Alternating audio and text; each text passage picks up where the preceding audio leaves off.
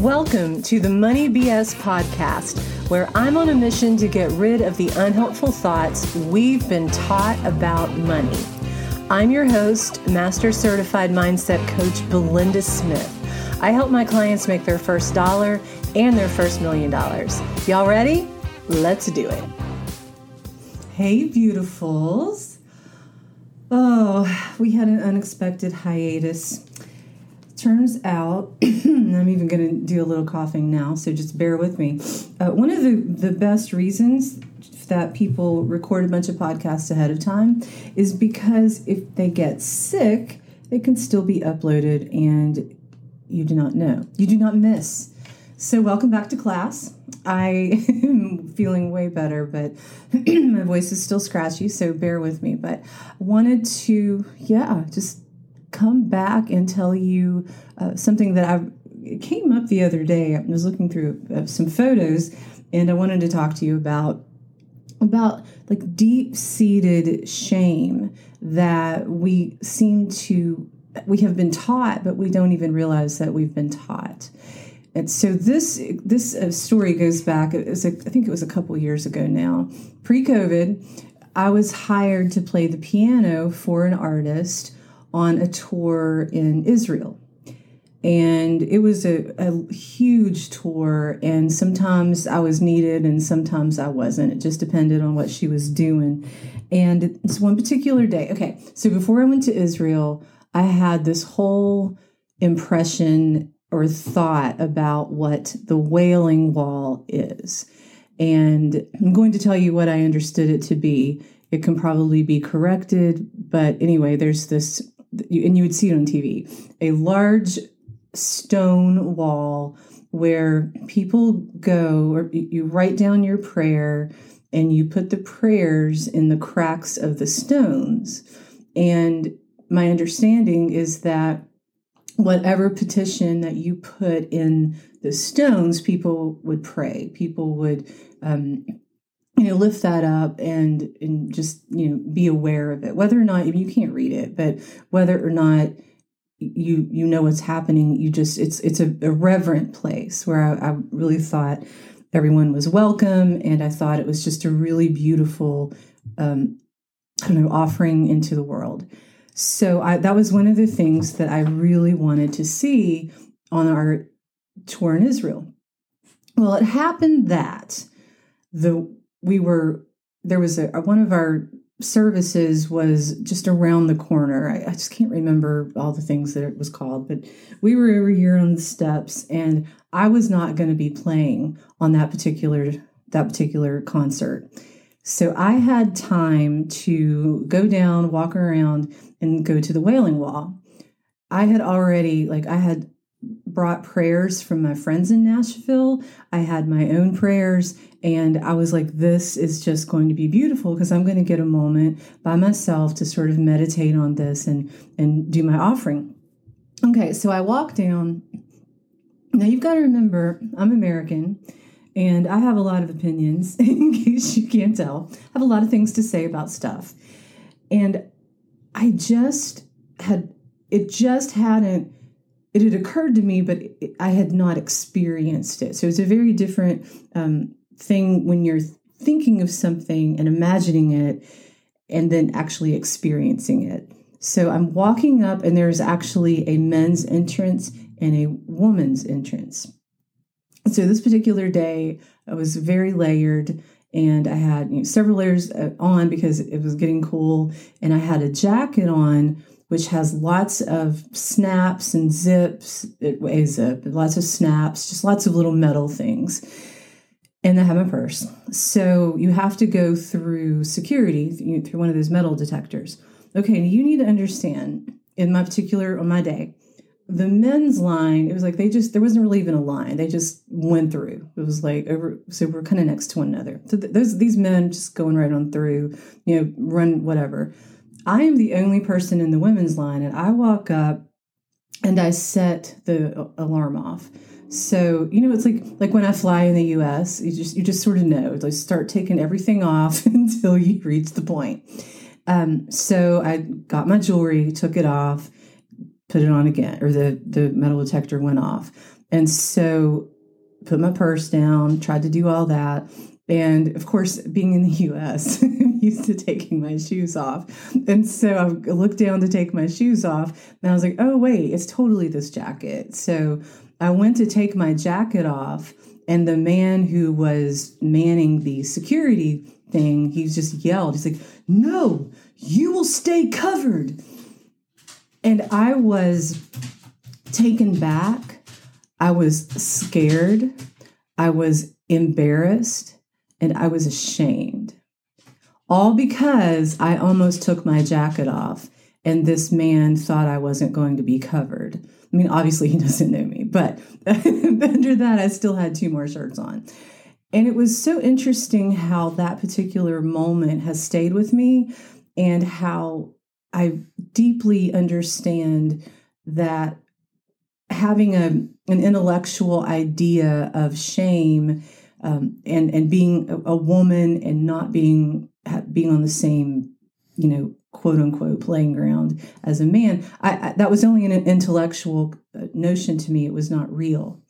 So now I have that, and I, I walk in and I'm like, okay, wait, and get myself together, because you know, he was a jerk, and this is this is the tradition here. This is what they want, and so I've got my prayers, and I'm going to go and put them in the wall. I'm like, re- regain, and get yourself back together, and we're going to make this the experience I wanted it to be. And I walk up, and you can kind of stand in the back, and I don't even know, I probably should have looked it up for the for the podcast. It was this huge stone wall, and this like smallest amount, like let's say maybe the, a third of the wall is where women are allowed. The rest of it, only men are allowed. And so apparently, as since I'm not a man, I wasn't there, but the guys were telling me that like there's this whole, that whole wall, like the other two thirds. And then plus if you go down and go around it, there's, you, they get the whole other wall, like the, the back side of the wall. That's what I understood from the guys. So if I'm wrong, y'all, guys, you can correct me, but I can't see it. So I'm a little bitter.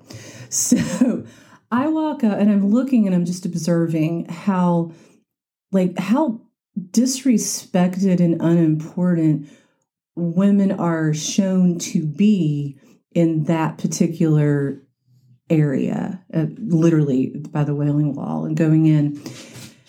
And I was struck at how many women were crowded in and how many men didn't have to be crowded in because they had plenty of space.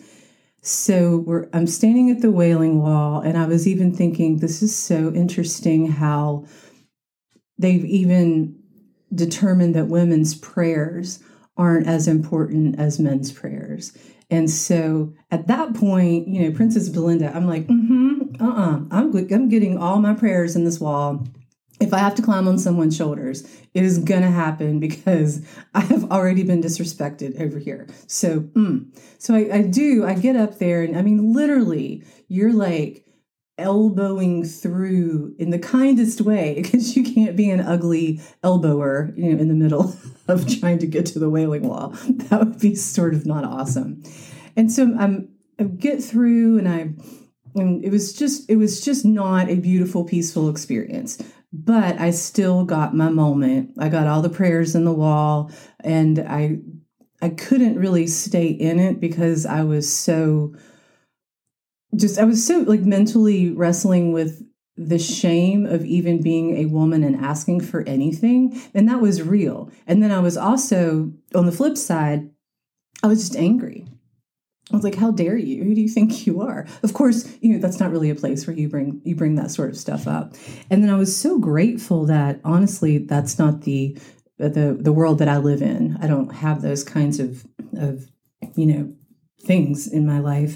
Except, so as I'm walking back, I'm going back around to where the concert's going to be. And I had all this, this time to think. And I was like, you know, that particular incident with the Wailing Wall and going through a separate entrance, you know, that is not mine. And it, it didn't, you know, give me what I was hoping it would give me.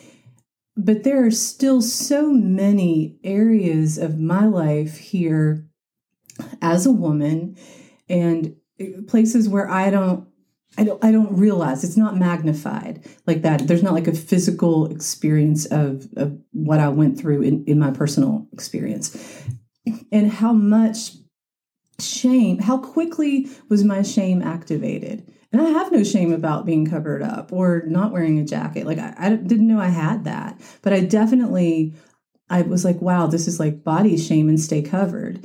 And you know, y'all, y'all have heard me talk about it. I have a disabled, um, I have a disability and my ankle is paralyzed. And I've told you, I spent most of my life trying to hide that so that other people didn't feel uncomfortable. And when he did that and he yelled at me, it was like, it brought back all that stuff again. It was just, oh, cover yourself. You're not good enough. Uh, you, you don't deserve this. Then you walk in and you think, I'm going to be able to, you know, have a moment of meditation and like honor my friends and honor the things that are on my heart. Well, you can't even have that because the men have to have all the space. And I'm not, I mean, look, I didn't enjoy that experience. So clearly I did not love it. But what was interesting though, is how much there is still in my mind that I don't even realize is there.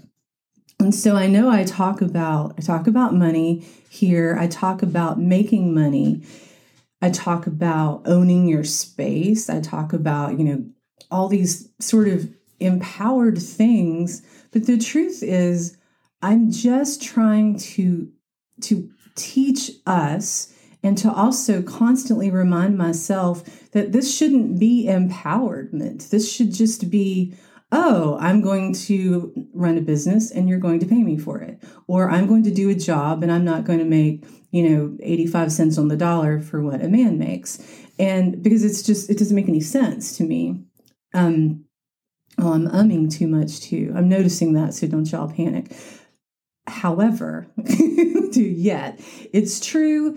And it's something that I would like for all of us to pay attention to just in this one experience. If you have a particular moment where shame is brought out or, you know, old memories come through and you think, oh, this is, you know, this is true. This is true. I shouldn't ask for a raise. I shouldn't um, be done. You know, my loyalty matters no matter what. I want my work to show so I don't have to brag about it. I don't want to, you know, don't.